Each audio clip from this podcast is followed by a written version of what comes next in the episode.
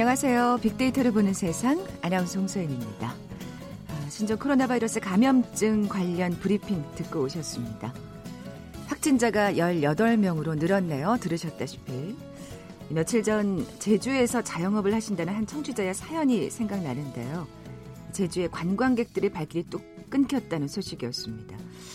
신종 코로나 바이러스 감염증도 무섭지만 앞으로 살 길이 막막해서 더 큰 걱정이라는 얘기였는데요.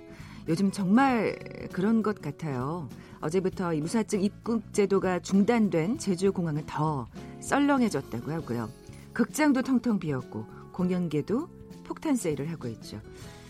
확진자가 다녀간 대형 유통업체라든지 여행업계 참 막대한 경제적 손실도 발생할 것 같은데요. 오늘 올겨울 들어 최강 한파가 몰아치고 있습니다. 겨울의 끝자락에 불어닥친 코로나의 경제적 한파까지 마음이 더 추운 것 같아요. 어제 입춘이었는데 꽃피는 봄날은 언제쯤 찾아올지 참 안타깝습니다. 잠시 후 세상의 모든 빅데이터 시간에 신종 코로나 바이러스 사태 후 경제적 손실이라는 주제로 빅데이터 분석해 볼 거고요. 자, 올봄 창업을 꿈꾸고 계신 예비 창업자들도 참 걱정이 이만저만이 아닙니다. 빅데이터 창업 설명서 시간에 지난주에 이어서 첫 창업 성공 비법 두 번째 시간 함께 합니다. KBS 제일 라디오 빅데이터를 보는 세상 먼저 빅퀴즈 풀고 갈까요?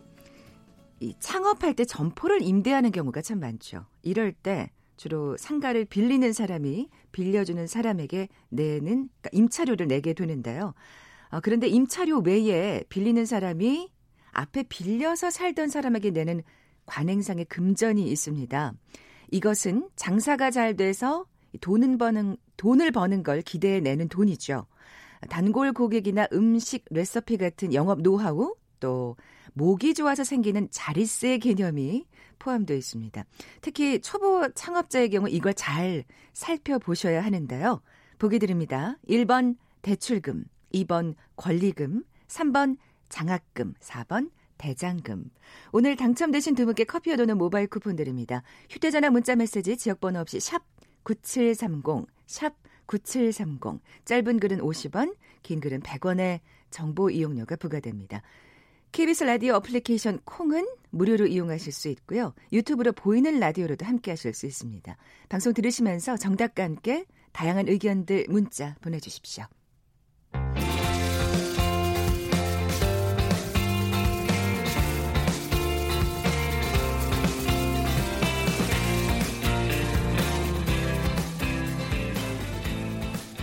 궁금했던 모든 화제와 이슈를 빅데이터로 분석해보는 시간이죠. 세상의 모든 빅데이터.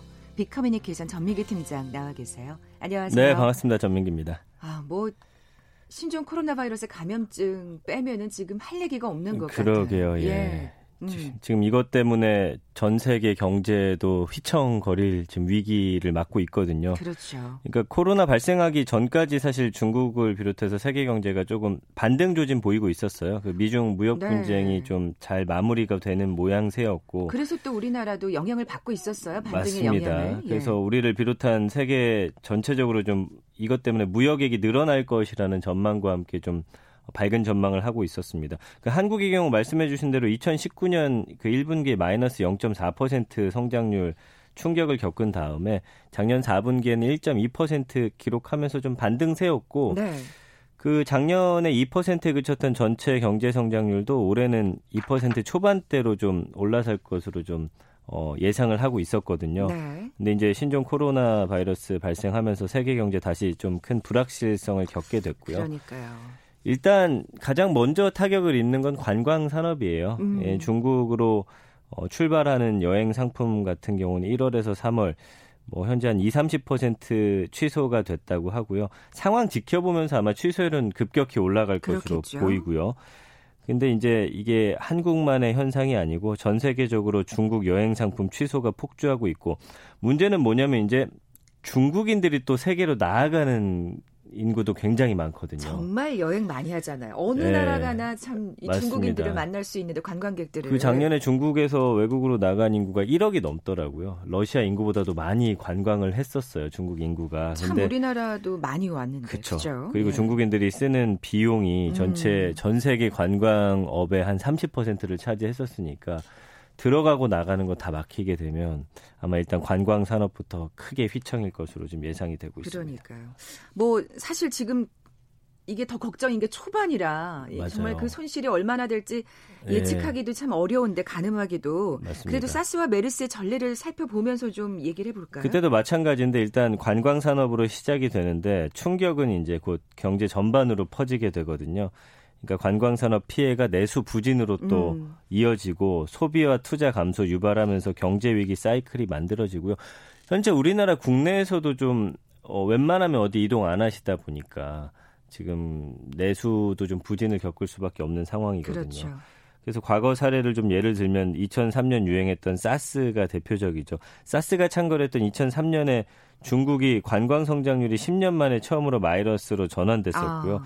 그때 당시 이제 보면은 중국 GDP 성장률이 2003년 1분기 11.1%에서 2분기 9.1%로 무려 2%나 떨어지거든요. 음. 그 여러 가지 또 어, 다른 또 여파들도 있기 때문에 지금 이때만 보더라도 근데 이번이 더 문제인 거는 그 전파되는 속도가 훨씬 더 빠르잖아요. 그러니까요. 그래서 아마 전 세계 경제도 충격이 지금 예상됩니다. 음. 한 1분기 지나고 나서 아마 지표로 보면 아마 큰 어, 마이너스를 보일 수 있을 것으로 봅니다. 진짜 이제 봄이 되면서 더 타격이 심해질 예, 예. 거라는 건 누구나도 짐작할 수 있는 상황인데 그쵸. 사실 저도 기억나요. 그때 예.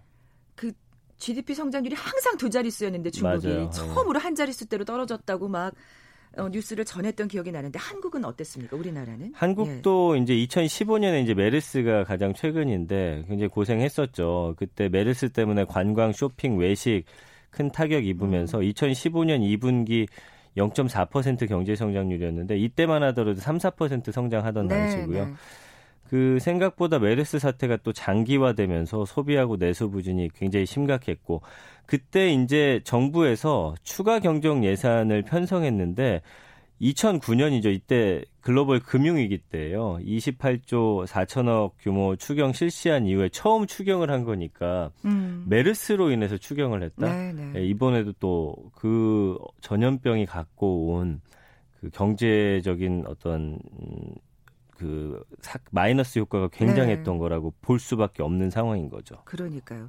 이런 걸 경제 외부 효과라고 부르죠. 그렇죠. 그러니까 네. 경제학에서 이제 뭐 어, 코로나 바이러스라든지 메르스, 사스 이런 전염병의 경제적 영향을 이제 외부 효과라고 하는데 외부 효과라는 건 이제 본래 의도와 상관없이 사회에 피해를 끼친다든지 음. 반대로 혜택을 제공하는 여러 상황들이 이제 어 예상하지 못했던 것들 네. 이런 것들 외부 효과라고 해요. 근데 중국이 뭐 굳이 세계 경제에 이렇게 타격을 주겠다는 의도로 전염병을 발생시킨 건 아니기 때문이죠. 그렇죠. 그럼에도 불구하고 이게 유행하면서 지금 전 세계에 피해를 주고 있는 것이고 중국이 우리를 비롯한 전 세계 손해배상을 해주는 것도 없어요. 피해를 주고 있는데 거기에 따른 배상을 해주는 게 없으니까 사실 뭐 외부 효과라고 봐야겠죠. 어떻게 보면 여러 가지로 약품이라든지 뭐 네. 우리가 지금 계속 그 굉장히 그 손에 들고 다니는 마스크라든지 손 세정제 같은 거를 좀 도와줘야 될 판이 아닌가 싶은데 예.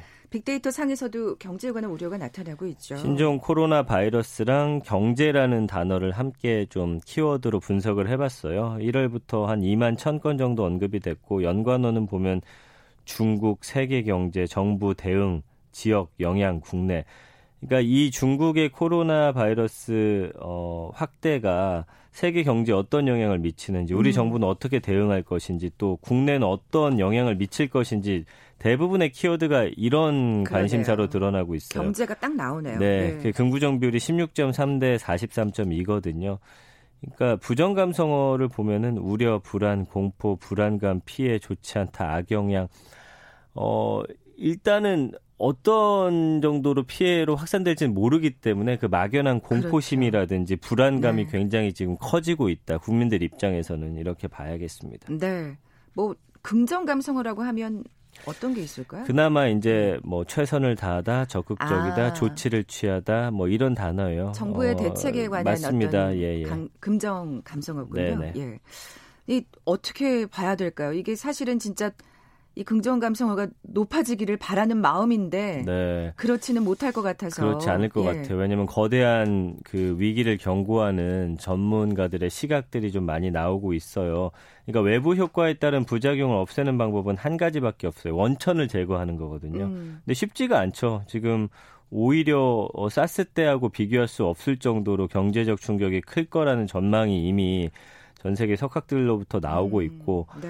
중국 경제에서 서비스 산업이 차지하는 비중이 사스 때보다 또 훨씬 더 커졌기 때문에 그렇습니다. 아, 그렇군요. 그러니까 중국 국가통계국에 따르면 국내 총생산에서 서비스 산업 비중이 2003년에 중국 내에서 39%였는데 작년에 보면 이제 59.4%예요. 음. 중국이 이제 더 이상 뭐 제조하는 국가는 아닙니다. 물론 많이 하지만 네. 서비스 산업의 비중이 그만큼 올라갔기 때문에 사람들의 이동에 큰 영향받는 관광, 쇼핑, 외식 이런 서비스업이 부진해지면 중국 경제가 크게 휘청일 것이고 그게 또 전 세계에 그렇죠. 영향을 미칠 것이기 때문이에요.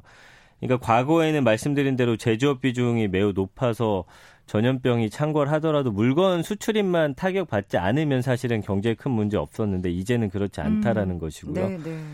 그러니까 중국 경제 어떤 이런 모든 것들이 이제 블랙스완이 될 수 있다는 건데 이 블랙스완은 예측하지 못했던 충격이 갑자기 나타나는 또 경제 용어거든요. 그러니까, 그러니까 외부 효과 중에서도 그렇죠. 블랙스완이라고 또 어, 묘사를 하는 거군요. 때문에 예. 중국 경제 성장률이 1% 포인트 이상 또 급격히 내려갈 수 있다는 아, 분석이 나오고 있습니다. 사실 뭐 중국이란 나라 자체도 걱정입니다만 아까 앞서 말씀하신 대로 그쵸. 모든 세계가 영향을 받으니까 이게 걱정인 예. 거잖아요. 그러니까 사스 때랑 비교해 보면 2003년만 하더라도 그 국제 통화 기금 자료를 보니까 중국이 세계에서 차지하는 경제 비중이 8.7%였거든요.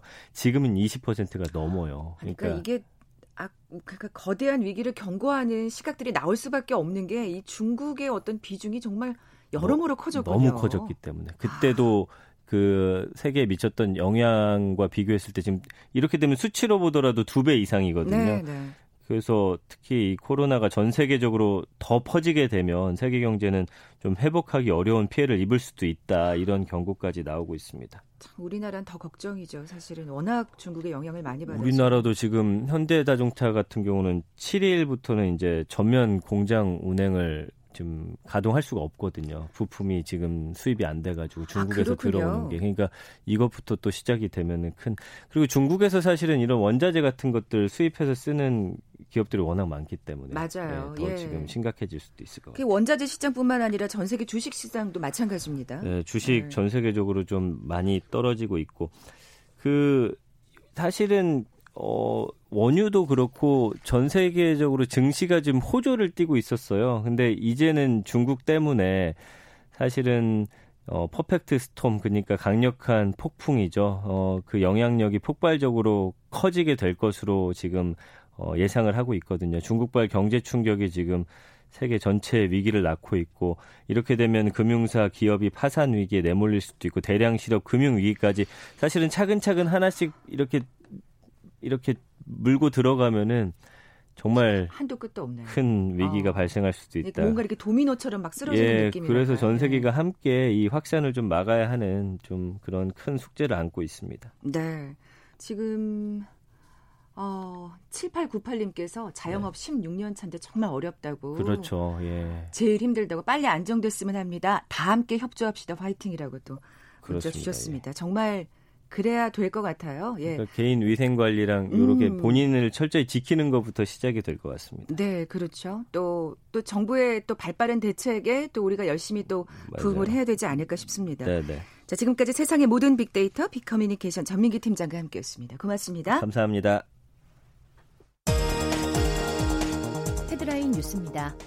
더불어민주당과 정부 청와대가 신종 코로나 바이러스 대응을 위해 사용 가능한 예비비 3조 4천억 원을 적극적으로 활용하기로 했습니다. 정부가 신종 코로나 바이러스 확산으로 어려움을 겪는 소상공인과 중소기업을 돕기 위해 세금 납부 기한을 연장하고 세무조사도 연기하기로 했습니다. 마스크와 손 소독제 등의 국외 반출도 엄격하게 통제합니다. 오늘부터 마스크와 손 소독제를 팔지 않거나 한꺼번에 사들인 다음 팔지 않고 쌓아두는 생산자와 판매자가 처벌받게 됩니다. 서울시는 신종 코로나 바이러스 감염증 확산을 차단하고 외국 식료품에 대한 시민 불안감을 해소하기 위해 외국인 밀집 지역 시장 세 곳에 대한 민관 합동 점검에 나섭니다. 신종 코로나 바이러스 감염증이 확산되면서 경찰이 음주운전 의심 차량에 대해 음주 감지기 대신 곧바로 음주 측정기를 이용해 단속을 벌이고 있습니다. 지금까지 라디오 정보센터 조진주였습니다.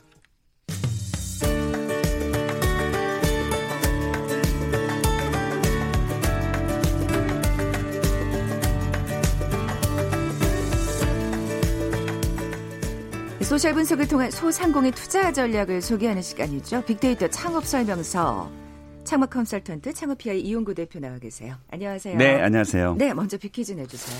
네, 그 창업할 때 점포를 임대를 하는 경우가 많은데요. 음, 특히 초보 창업자의 경우에는 이것을 잘 살펴보셔야 합니다. 어, 상가를 빌리는 사람이 빌려주는 사람에게 내는 그 임차료가 있는데요. 네, 네. 어, 임차료 외에 빌리는 사람이 앞에 빌려서 살던 사람에게 그러니까 장사하는 사람에게 내는 관행상의 금전이 있습니다. 네. 힌트를 좀안 드려도 되겠죠? 네. 단골 고객이나 그리고 음식 레시피 같은 영업 노하우 음. 등도 어, 이 금액에 포함되어 있는데요.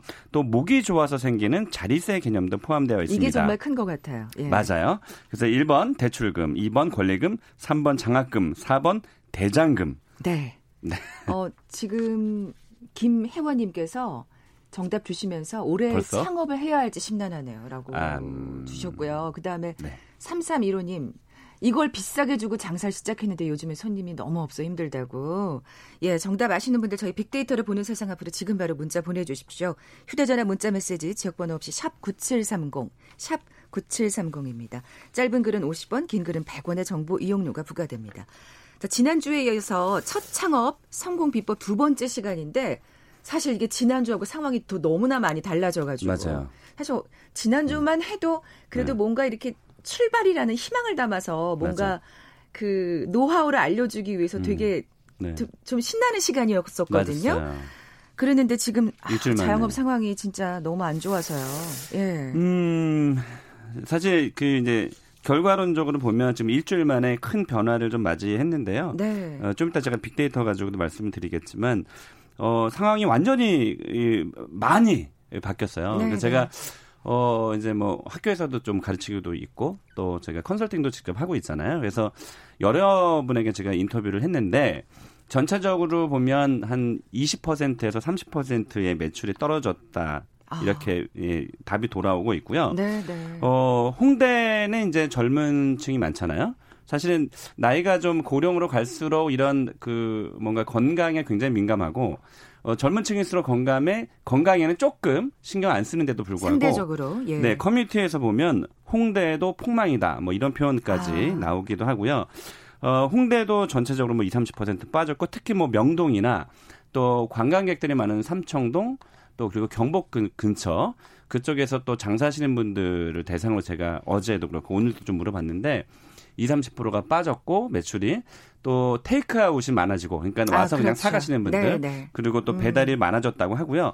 어제 제가 마침 그 좀 유명한 그 치킨 프랜차이즈 본사에 가서 제가 좀 강의를 하- 했어요. 그래서 그 임직원 30명에게 제가 물어봤는데 뭐 몇백 개 가맹점이 있으니까 매출이 어떻게 됐느냐 이게 저희한테 피부로 바로 와닿으니까요. 근데 어 이쪽은 치킨 쪽은 또 홀 매출도 있지만 배달 매출이 있잖아요. 음. 그게 배달 매출이 급격하게 늘어난 거예요.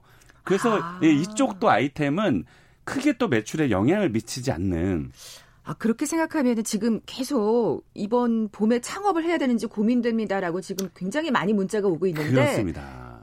이, 이 배달 쪽을 좀 생각을 하셔야 그렇죠. 되겠네요. 이제 뭔가 예. 힌트가 좀 생기잖아요. 네, 네, 그래서 네.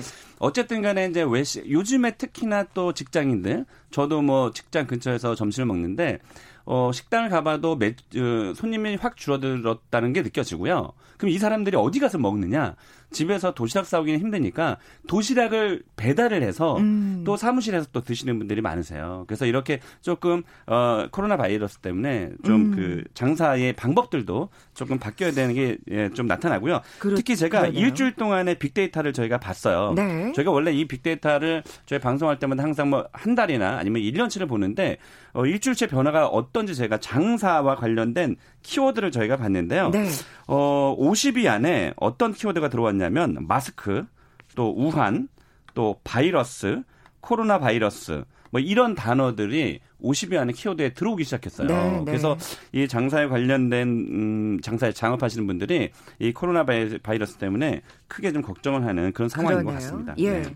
지난주 내용을 살짝 정리를 좀 해볼까요? 예. 네, 뭐 지난주를 또 까먹으셨을 수도 있으니까. 네, 다시 예. 복기를 해보면 뭐 갑자기 많이 생기는 아이템은 맹목적으로 좀 따라하지 말아라는 말씀드렸고요. 레드 오션이니까요. 맞습니다. 예. 특히 뭐, 어, 뭐 좋은 프랜차이즈 본사들도 많지만 또 뭐, 뭐 기획 프랜차이즈들도 많기 때문에 음. 프랜차이즈 본사의 어, 말을 맹목적으로 다 믿지 말고 또 컨설팅 회사도 마찬가지고 또 이 창업과 관련된 분들의 말을 그냥 100%또 받아들이지 말아라 말씀드렸고요.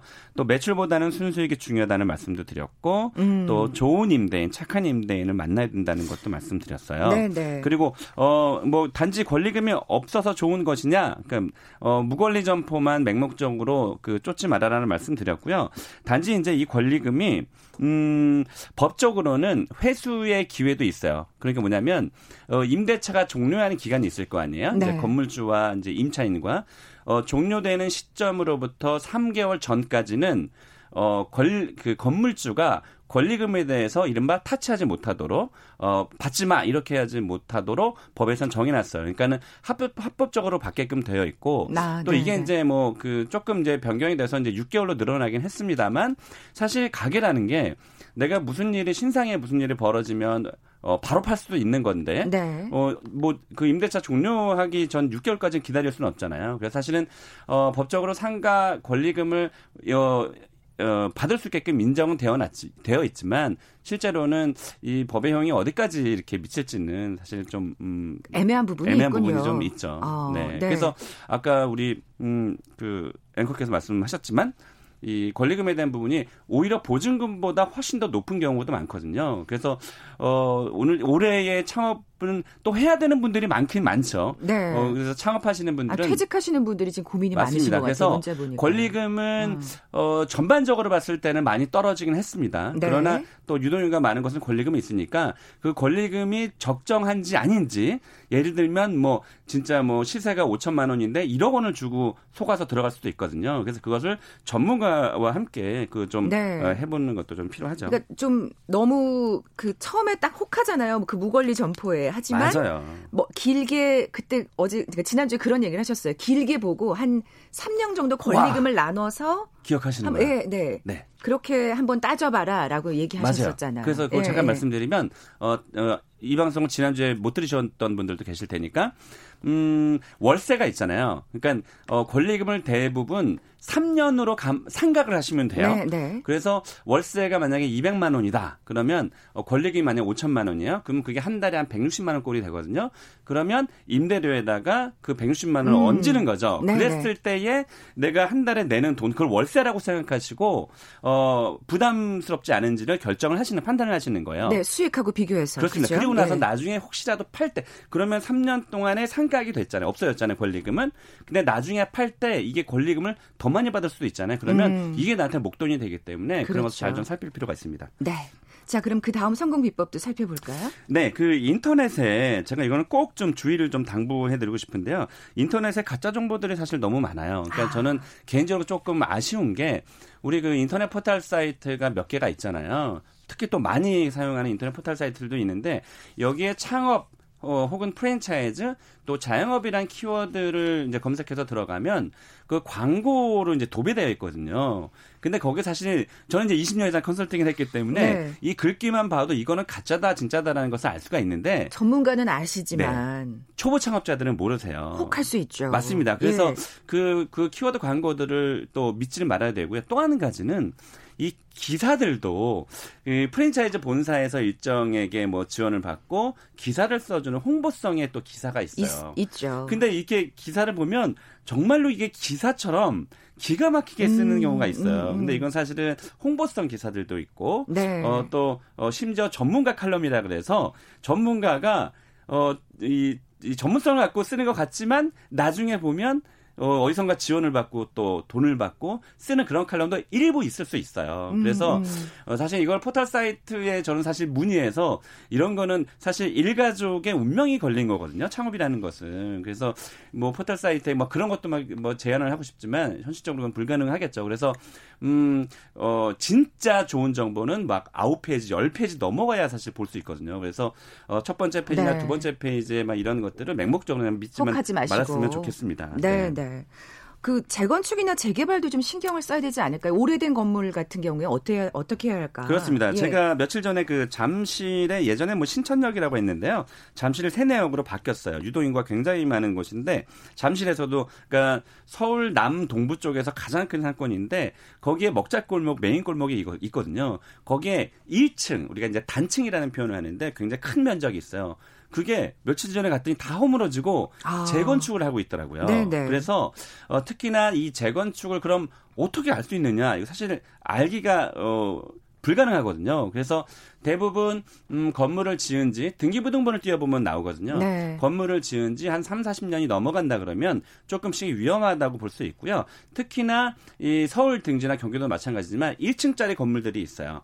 이것들은 언제든지 이 건물, 이 땅을 비싸게 사는 사람은 이 건물을 올릴 수밖에 없거든요. 음. 음. 그래서 그런 것들은 권리금을 좀 많이 주고 들어가면 위험하다. 낭패를 볼 수 있겠네요. 낭패를 볼 수 있죠. 그래서 어. 사실 건물주가 뭐 임대차 계약을 쓸 때 아, 우리는 그 건물을 재건축하지 않나요라고 하지만 그걸 각서로 쓰지 않는 이상은 당장 자고 일어나서 내일 마음이 바뀌어서 그러니까요. 뭐 임대차 기간 끝날 때 시점에서 예, 예. 재건축을 하게 되면 이거는 임대차 끝날 때 재건축을 하지만 나중에 이거를 가게를 팔 때 권리금을 받지는 못한다는 거죠. 음. 왜냐하면 재건축을 앞두고 있는데 누가 이걸 권리금을 주고 그러, 들어오겠어요. 그렇죠. 그래서 오래된 건물들은 꼭 주의를 하시기를 바라겠습니다. 네, 그밖에 또 어떤 점들을 또 살펴봐야 할까요? 네, 그 우리 자영업 하시는 분들의 이 통계를 보면 음, 3년 안에 폐업을 하시는 분이 50%가 넘어가거든요. 네. 그래서 적어도 5년 정도 운영을 해야 음, 들어간 비용들 다 빼고 좀 수익이 좀 남는 이런 구조가 되거든요. 그래서 음. 5년 동안 운영이 가능한 아이템 그리고 프랜차이즈를 한다면 그런 좀 건실한 브랜드를 선택하는 것이 좋고요. 그러니까 반짝 인기를 네. 얻는 아이템 같은 거에 좀 혹하지 마셔야 되겠어요. 그래서 사실은 예. 참 저도 이, 우리 방송 횟수를 6년 동안 하지만 일반 초보 창업자분들이 이거를 알 수 있는 방법이 사실 없거든요. 음, 그래서 음. 저희 방송을 꾸준히 들으시는 것만 해도 좀 분명히 도움이 될 거라고 보여집니다. 네, 네. 어, 그리고 여유 자금을 확보하라는 얘기도 있나요? 맞습니다. 네. 그, 어, 6개월 동안에는 우리 가게의 또 인지도를 알리려면 뭐 비용이 마케팅 비용도 들어가겠지만 어, 매출이 어느 정도 고지까지 올라오기 전에는 인건비랑 월세는 어, 마이너스라도 생각을 보수적으로 해야 되거든요. 아, 그래서 그렇군요. 6개월 동안에 인건비와 월세는 좀 비축하는 것이 좀 좋을 것 같습니다. 네, 네. 마지막으로 꼭 당부하고 싶은 말씀 있으면 좀 짤막하게 네, 해주세요. 준비하고 공부하는 사람은 이길 수 없거든요. 그래서 사실 인터넷에서 살펴보면 어, 창업에 대해서 공부할 수 있는 그런 기관들도 많이 있고요. 네. 심지어 뭐 저 같은 경우도 어, 뭐 초보 창업자를 위해서 뭐 그 과정을 또 그 열었거든요. 그래서 네. 이런 것들이 많기 때문에 네. 어, 창업하기 전에 미리 좀 공부를 하시고 준비하시는 거지 뭐 성공률을 높일 수 있다 이렇게 말씀드리고 싶습니다. 네, 지금까지 창업 컨설턴트 창업피아의 이용구 대표와 함께했습니다. 고맙습니다. 네, 고맙습니다. 자, 커피와 도는 모바일 쿠폰 받으실 두 분입니다. 정답은 이번 권리금이었죠. 6130님, 그리고 1215님, 요즘 상인들 너무 힘듭니다. 모두 힘내시라고 말씀드리고 싶습니다. 하시면서 정답 보내주셨어요. 두 분께 선물 보내드리면서 물러갑니다. 내일 뵙죠. 고맙습니다.